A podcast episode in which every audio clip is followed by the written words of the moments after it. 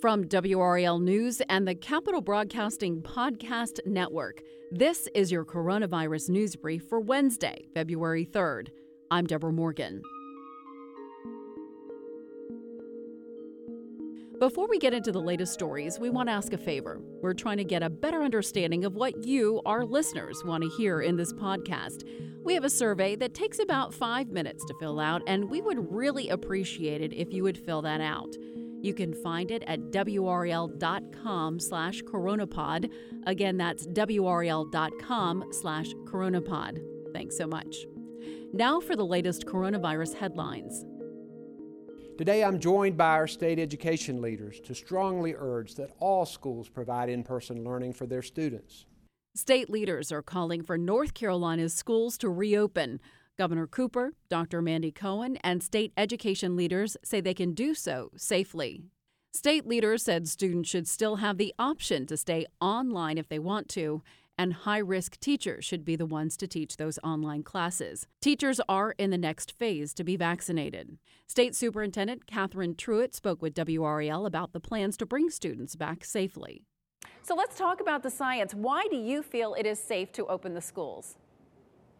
It's safe to open the schools because every major piece of research that discusses transmission, transmiss, uh, and, and, whether or not um, adults are getting COVID in our schools, whether or not students are um, um, spreading COVID to our teachers, shows that schools can return, uh, students can return to school safely and effectively if guidance is followed and safety protocols are followed. We have lots of schools across, lots of districts across our state that have done just that. We have not seen school spread, and we have not had a single case of an adult um, getting COVID from a student or while they are in a school building. Do different ages matter, or does this need to be across the board that all students should be back in class? I think all students should be back in class, and there are some varying levels of safety requirements depending on the age group.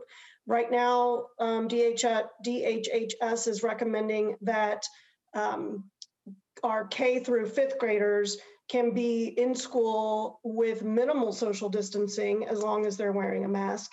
But DHHS is still recommending that our 6th through 12th graders still need to observe not just masking orders, but also social distancing guidelines when they are in school. So, are there resources in place for the schools to be able to provide the PPE, the masks, and everything that the schools need to keep the students safe? There absolutely is because over the past year, uh, tens of millions of dollars, in fact, was given to our districts, both in um, state and, and uh, appropriations from the governor's office, as well as from the federal government.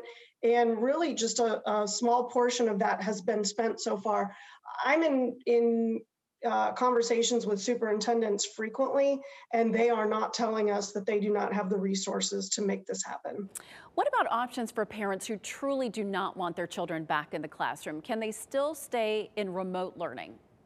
Absolutely. The guidance that is being suggested by DHHS absolutely provides an option for both teachers who are in high risk categories of COVID 19 um, with documentation, as well as for families who choose to um, keep that remote option, uh, that virtual academy that their kids are currently enrolled in.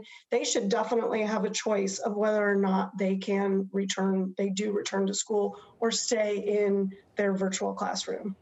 It's a, been a very passionate, a very emotional discussion, and we appreciate your insight tonight. North Carolina State Superintendent of Public Instruction, Catherine Truitt. Thank you. Thank you, Deborah. It will now be up to school districts to decide when and how they will return. For the North Carolina Coronavirus Podcast News Brief, I'm Deborah Morgan.